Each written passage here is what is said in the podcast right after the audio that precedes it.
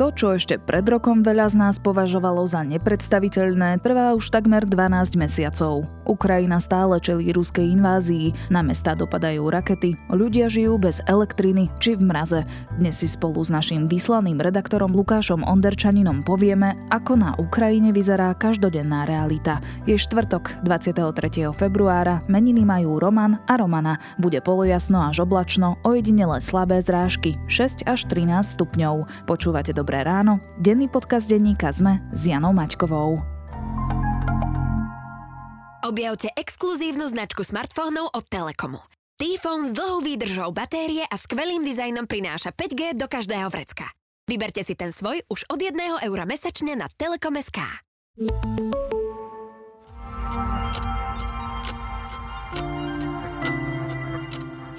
A teraz už krátky prehľad správ. Zuzana Čaputová sa v Poľsku stretla s americkým prezidentom. Vo Varšave Joe Biden rokoval s lídrami východných krajín NATO. Krajiny tzv. bukureštskej deviatky, do ktorej patrí aj Slovensko, označil za poprednú líniu kolektívnej obrany. Juraja Hosu, ktorého odsúdili za vraždu Filipínca Henryho Akordu, ide po necelých troch rokoch na slobodu. Rozhodol o tom okresný súd v Trnave. Dostane však monitorovací náramok a bude mať zakázané vycestovať do zahraničia, informovali TV noviny SK. Jozef Brhel mladší sa na súde prvýkrát priznal k tomu, že si s IT podnikateľom Michalom Suchobom delili zisk z firmy Alexis, ktorá dostávala zákazky od finančnej správy. Realizovali to cez firmu so sídlom na Cypre. Aloj Zlína so svojou platformou umiernených odchádza zo strany Dobrá voľba, ktorú ešte predčasom viedol bývalý minister zdravotníctva Tomáš Drucker. Predsedníctvo strany si totiž odhlasovalo vyjednávanie s hlasom Petrom Pellegriniho o spoločnom postupe do predčasných volieb. Slovenskú národnú galériu v Bratislave znovu otvoria pre verejnosť vo štvrtok 2. marca. Počas jary bude mať otvorené 4 dní v týždni. V pondelok, útorok a stredu bude zatvorená. Viac aktuálnych správ nájdete na Sme.sk alebo v mobilnej aplikácii Denníka Sme.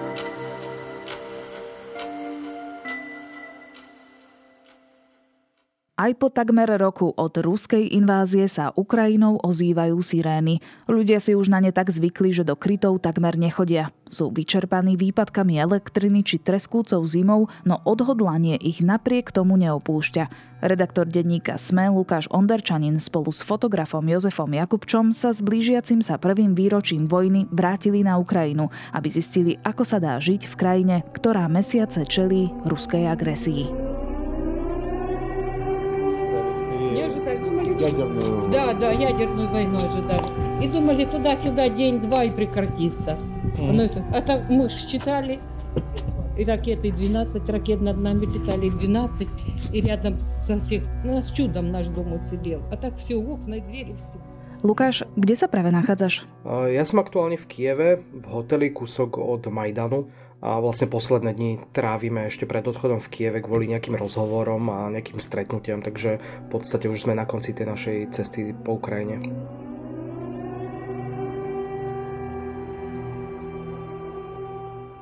Ako tam vyzerá teraz ten život v hlavnom meste Ukrajiny?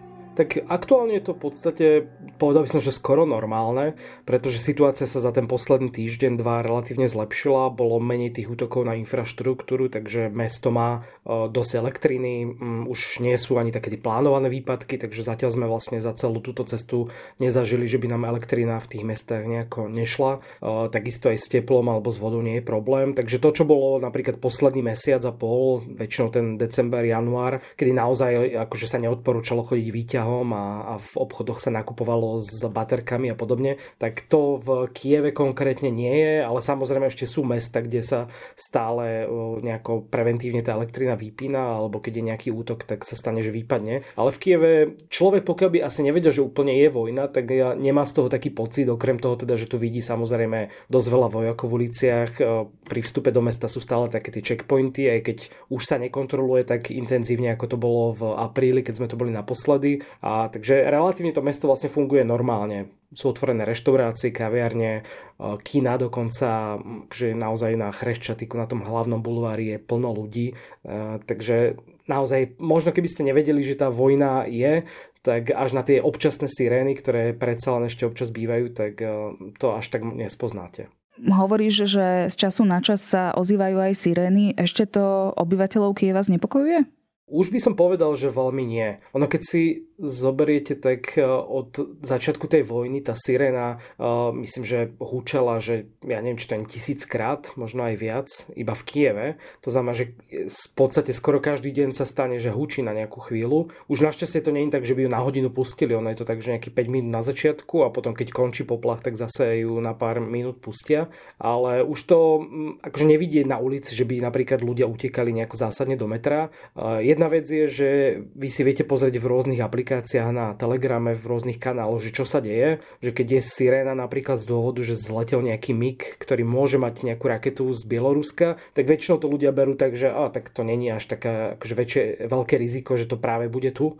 A druhá vec je, keď napríklad prichádzajú iránske dróny, čo bol prípad dnes ráno, a, že hučali sirény a hovorilo sa, že teda zrejme sa mierí nejaký dron, ale nakoniec sa nič nestalo v kievskej oblasti ani v Kieve, takže nevieme úplne, že či niekam inám odleteli, ale aj v Charkove vlastne vidíte niekedy, keď naozaj raketu nejakú vypalia z, poza hraníc z Ruska, tak v tých aplikáciách väčšinou to vidieť, alebo si o tom tie miestne úrady informujú, že prvá raketa letí a vtedy viete, že áno, že je väčšie riziko, ale napriek tomu mm, si až tak nemyslím, že by to ľudia veľmi riešili, lebo oni všetci tvrdia, že vlastne musia pokračovať v tom živote a keby ste akože vždy po každej sírene museli bežať niekde do krytu, tak, eh, tak vlastne nedokážete akože fungovať normálne. Takže eh, s výnimkou nejakých takých povinných eh, jazd, ako sú že školy a možno nejaké úrady, tak až takto ľudia neriešia, ak naozaj to riziko nie je také veľké, že sa vie, že niečo sem letí. A myslím si, že ten, tento týždeň a teda hlavne v ten piatok sa to asi bude viac riešiť a ľudia budú opatrnejší.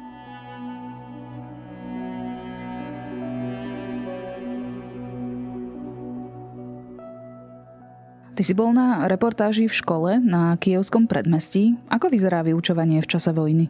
Je tiež prerušované práve tými sirénami. Na jednej strane to môže znieť, že vyzerá to tak ako že bežné vyučovanie, boli sme normálne v triede medzi prvákmi a aj medzi takými staršími študentmi, čo boli mali 15-16 rokov a normálne sa učia ako bežné deti, ale v momente ako začnú hučať tie sirény, čo bol aj prípad vlastne v pondelok, keď akurát Joe Biden priletel do Kieva, tak presne v tom istom čase začali hučať tie sirény a deti sa vtedy vlastne musia presunúť do krytu. Ešte by som vlastne povedal, ako fungujú tie školy celé celkovo, že na Ukrajine iba v niektorých oblastiach sa chodí do školy. E, celý východ, aj tá Charkovská oblasť, aj, aj možno stredná Ukrajina a juh, tak tam funguje iba to online vzdelávanie a mm, tým pádom sa vlastne vôbec do školy nejde, ale v Kieve, v kievskej oblasti a primárne na tej západnej Ukrajine. Školy fungujú normálne prezenčné alebo majú taký nejaký zmixovaný systém, že týždeň sú online, týždeň sú prezenčne, takže my sme boli v škole, ktorá bola normálne plná študentov. A najviac to teda ovplyvňujú tie sirény a to je tým, že tie všetky deti sa musia presunúť do krytu, takisto iba školy, ktoré majú nejaké takéto kryty, môžu fungovať takže nám riaditeľ vlastne ukázal pomerne veľký akože podzemný priestor, takú pivnicu, ktorú prerobili, zrekonštruovali a vyzalo to tam v podstate ako keby to bolo normálna trieda, len taká obrovská, pretože tam musia tých 300-400 študentov nechať aj na niekoľko hodín.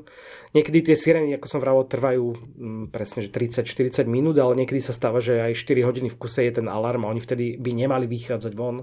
Takže kvôli tomu sú tam toalety, sú tam zásoby vody, nejaké konzervy, že dalo by sa tam v podstate aj žiť pár dní, keby bolo najhoršie. Takže tie školy vlastne musia fungovať v tom režime, že ak budú takéto sirény a poplachy, tak e, oni sa tam presunú. A tam sa úplne nedá um, učiť pretože máte v jednej miestnosti 400 detí rôznych e, akože, vekových kategórií, je tam extrémny hluk kvôli tomu, takže väčšina z nich nepokračuje v štúdiu, alebo e, niektoré učiteľky nám vysvetľovali, že dávajú nejaké zadania, tak tí starší si vedia robiť zadania, tie menšie deti sa normálne hrajú, alebo im tam púšťajú nejaké filmy na platne. Takže akože veľmi zásadne to ovplyvňuje to, ako ten školský deň vyzerá. A samozrejme teraz je pomerne pokojný týždeň, mám pocit, že aj v tom Kieve vlastne iba včera ráno a dnes ráno bol poplach, ale niektoré dni to býva aj 3-4 krát za sebou a teraz keď tam je niekto 5 hodín v škole a z toho 3 hodiny stráví v kryte, kde sa nedá úplne učiť, tak samozrejme to má akože veľký vplyv aj na tie deti. Rozprával si sa aj so samotnými deťmi, aj so školskou psychologičkou. Ako oni vnímajú tieto mesiace? Majú strach? Majú obavy? Ja si myslím, že ten strach už nejakým spôsobom pominul, respektíve ma zaujalo to, že vraj tie najmenšie deti to až tak nevnímajú, že tie sa tak najskôr adaptovali a čo som sa rozprával s takými 8-ročnými školáčkami, tak tie mm, si to možno až tak pochvalovali, že sa nemusia učiť, hej, majú voľno chvíľku, môžu si kresliť a podobne, takže oni možno už taký ten strach ako keby zahodili. Čo sa týka starších detí, tak tie skôr to riešia, pretože naozaj asi vnímajú aj mm, stále pozrieť do mobilu a vnímajú tú celkovú situáciu, že tá vojna stále pokračuje a mnohí majú príbuzných niekde na fronte alebo nejako sa ich viac tá vojna dotýka, takže aj podľa tej psychologičky väčší problém s tým majú práve tie staršie deti, takí tí tínedžeri. A, takže m, každý to asi rieši úplne inak. Skôr som mal pocit, že tí rodičia sú takí stále majú troška strach a takisto bola veľká diskusia, či tie deti pustiť do školy, lebo predsa len keď naozaj sa ešte stane, že tam nejaká raketa občas zablúdi, takže on to nie je na takom dennom poriadku a ten život tu vlastne funguje normálne, ľudia chodia do práce a podobne, ale samozrejme, že rodičia sa boja, aby tie deti boli v bezpečí, ale keď videli, že ten kryt je napríklad dobre vybavený a že to tam funguje, tak je to vlastne bezpečnejšie, ako keby boli doma a sú iba v nejakej svojej pivnici.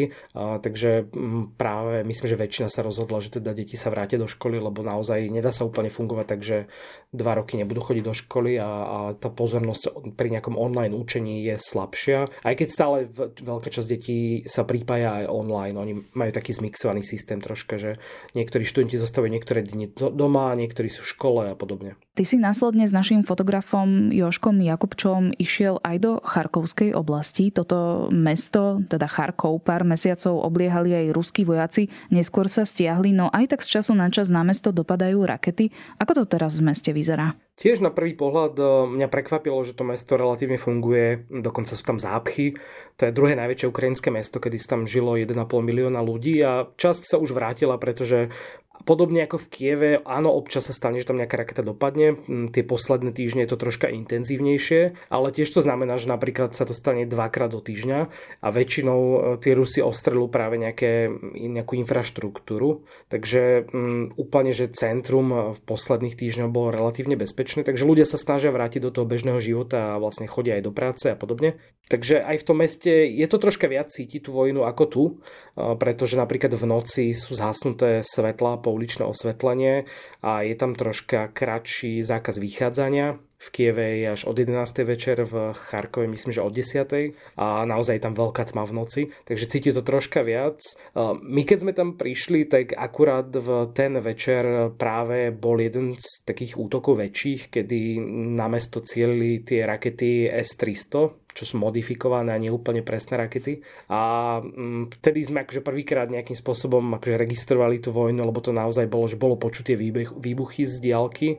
Už po nejakej 5. 6. rakete, ktoré vidíte práve v tej aplikácii, že letí ďalšia raketa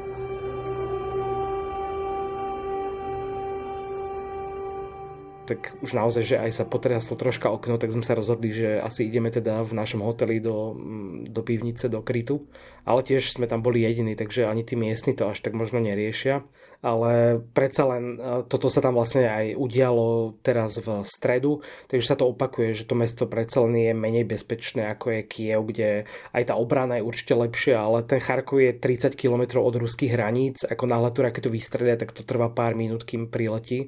A, a dneska mi poslal vlastne jedna známa nejaké zábery e, práve z Charkova, kde sa dvíha dym na miesto, kde dopadli tie rakety, takže predsa len tam to cíti troška viac a aj v tom bežnom živote je to také obmedzenejšie. Ty si priniesol z tohto miesta štyri rôzne príbehy ľudí. Kto v Charkove zostal? A ako vyzerá teda ich bežný život v ňom? V meste, ktoré Rusi ešte stále z času na čas ostrelujú.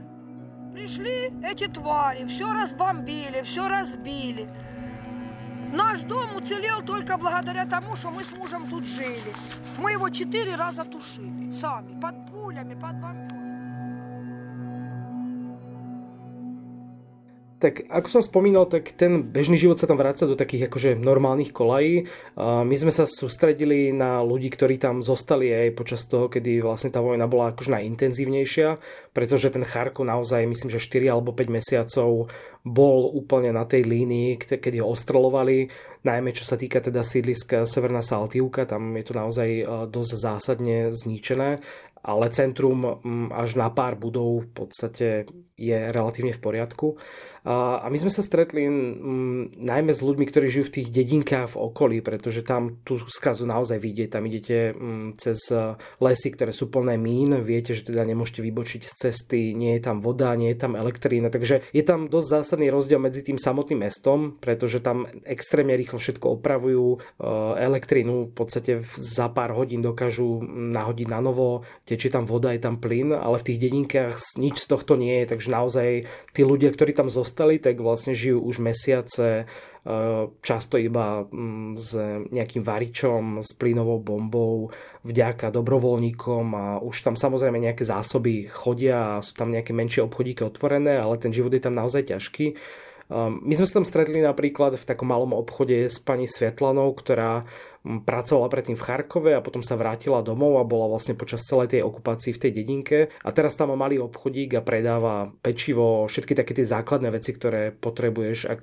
teda žiješ niekde, kde e, si odkazaný na takéto malé potraviny, takže vravela, že každý deň sa snažia piecť nejaké pečivo, aby tam ľudia mali. E, okrem toho im dovážajú nejaké také základné potraviny aj z toho Charkova, ale tiež napríklad nemali elektrínu a, a tá situácia je tam tiež taká veľmi nevyspytateľná. My sme tam boli napríklad v sobotu v čase, kedy bolo naozaj zlé počasie, husto snežilo, fúčalo a tým pádom je menšie riziko nejakého útoku, lebo ani tie drony úplne presne neletia a tie rakety vlastne by ako keby tie Rusy plýtvali zbytočne na takúto oblasť. Takže sme tam boli vlastne v relatívne bezpečnom čase, ale deň potom, čo sme stade odišli, tak jednu z tých dedín zasiahal nejaký útok a myslím, že zranili sa tam dvaja ľudia. Takže je to tiež také, že tí ľudia sa tam vracajú postupne, lebo ak ich dom prežil náhodou, čo teda v tejto oblasti naozaj nie je úplne bežné, tak, eh, tak to chcú nejako obnoviť a chcú tam zostať. Takže tam naozaj bolo cítiť vlastne dopady tej vojny a, a väčšinou, čo sme sa rozprávali s ľuďmi, tak to boli práve tí, ktorí tam zostali aj napriek tomu, že im vlastne hrozilo nebezpečenstvo, že im vyslovene, že zomreli susedia pri nejakom útoku alebo sami boli niekoľkokrát ostrelovaní. Dokonca aj táto pani Svetlana hovorila o fosforových zbraniach, o fosforových bombách, ktoré sú tiež veľmi ničivé a veľmi akože kontroverzné, až zakázané myslím. Takže toto všetko vlastne tam oni mm, zažili. Mm, rozprávali sme sa potom s miestnym dobrovoľníkom Jurín, ktorým tam celú dobu vlastne nosí humanitárnu pomoc, napríklad aj zo Slovenska, takže tí ľudia si to veľmi vážia, keď niečo také dostanú. A potom aj v tom samotnom Charkove boli sme v jednom takom coworkingu, ktorý otvorili 3 týždne predtým, ako začala vojna a ten majiteľ Arťom v tom čase akože rozbiehal nový biznis a zrazu začala vojna a jeho výhodou bolo to, že celé pod zemou a relatívne hlboko, takže celý ten coworking sa odrazu premenil na takú miestnu pekáreň, lebo zistili, že aj keď potraviny v tom čase, keď Charkov bol obliehaný, boli, tak chleba bol veľký nedostatok, takže oni sa rozhodli, že začnú piecť chleba, aj keď to predtým nikdy nerobili a postupne tam získavali nejaké know-how a ukazovalo nám, že ako skúšal rôzne recepty na chleba a niekoľko desiatok ľudí vlastne žilo v tom podzemí normálne tam spali niekoľko týždňov a bolo to vlastne podobné ako keď eh, ľudia žili v metre. Takže mm, ako keby takto prežili niekoľko týždňov, kým to najťažšie obliehanie skončilo a potom sa vlastne podarilo tých Rusov vytlačiť troška ďalej za to mesto, ale tam tie následky ešte stále výrazne viac vidieť ako v tom samotnom centre. Mňa veľmi zasiahol príbeh Oleny, ktorá sa stará o zatúlaných psov. Ten jej príbeh je aký? Моя мама парализованная, 83 года. Мы все это время жили в подвале. Мы вот только 10 дней как перебрались в квартиру. Но в квартире нет сейчас отопления. Котел у нас работает исключительно от света. Но света нет.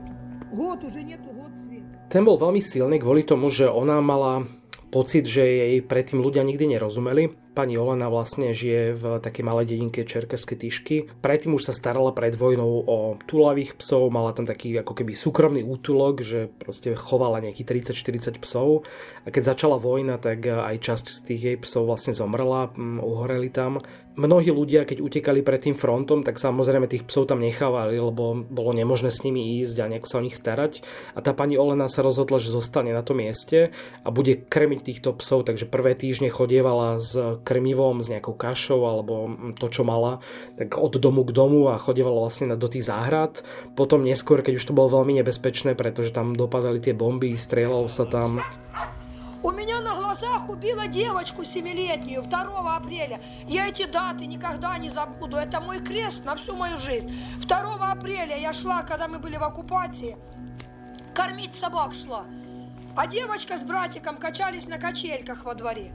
И прилет, в это время прилет. И попала прямо туда, где дети были. Я упала на tak eh, tých psov ako keby vypustila a zobrala si ich k sebe na svoj vlastný dvor pred svoj dom. A dneska má okolo seba skoro 100 psov. My keď sme prišli, tak tam naozaj pobehovalo veľké množstvo psov okolo nej. Eh, mali tam také búdky, niektorí mala v pivnici zatvorené a podobne. A dodnes vlastne eh, vždy zháňa nejakú potravu, už je dobrovoľníci aj za nejaké peniaze zo zahraničia kupujú krmivo a tým pádom ona vlastne ďalej krmi týchto psov a stará sa o nich. A teda dúfa, že po časť z tých psov si prídu tí majiteľia, ale kto vie, pretože mnohí naozaj odišli niekto do zahraničia, ona stále žije bez elektriny, má nejaký plynový varič doma, je tam so svojou mamou, ktorá je ochrnutá, takže stará sa aj o ňu.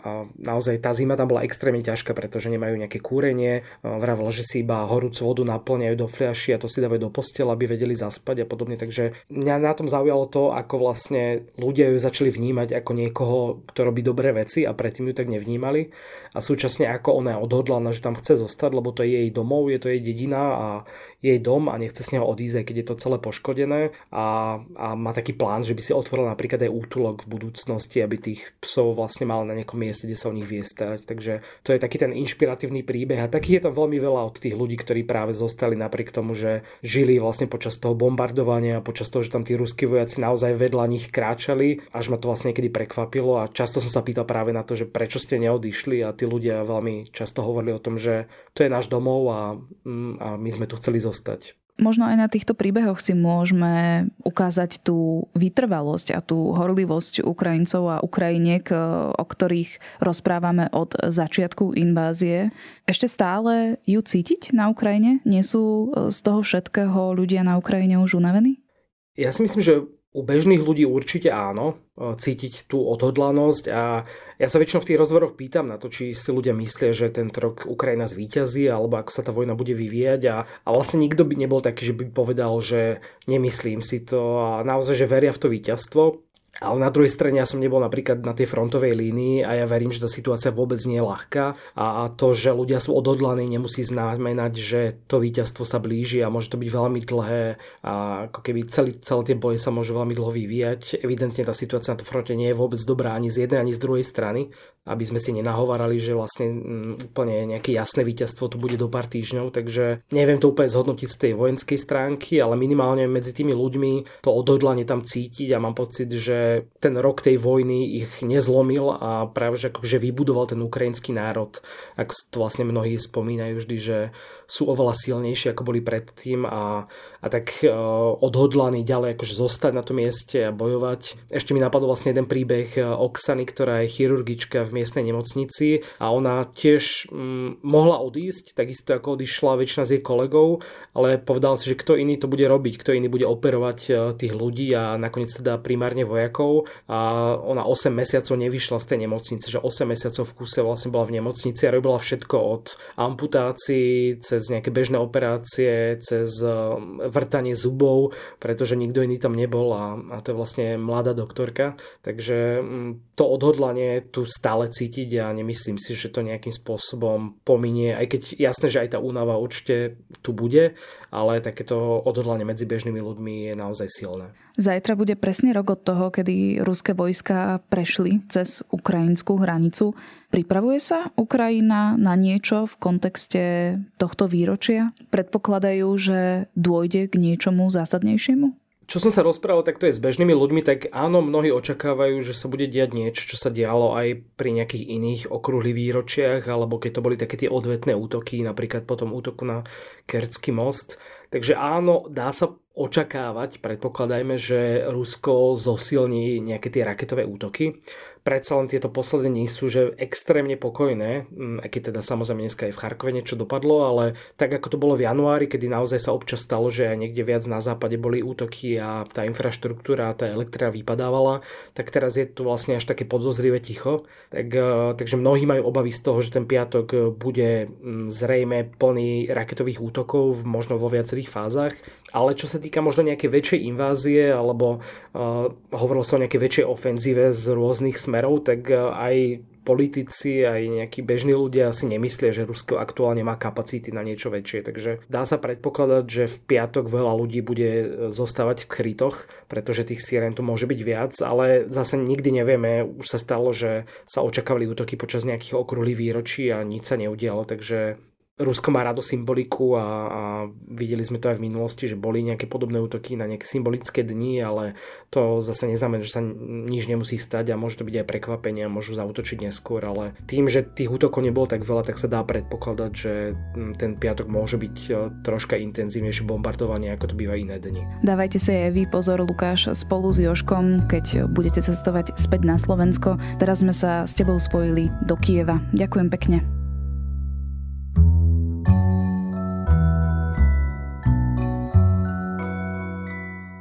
Ak vás zaujímajú podrobnejšie informácie z cesty na Ukrajinu, prečítajte si reportáže Lukáša Onderčanina spolu s fotografiami Jozefa Jakubčana z MSK. A ak hľadáte niečo podcastové, odporúčam vám nový index o daňových typoch pre živnostníkov a ľudskosť o seba poznaní. Na dnes je to všetko, počúvali ste Dobré ráno, denný podcast denníka ZME s Janou Maťkovou. Do počutia opäť zajtra.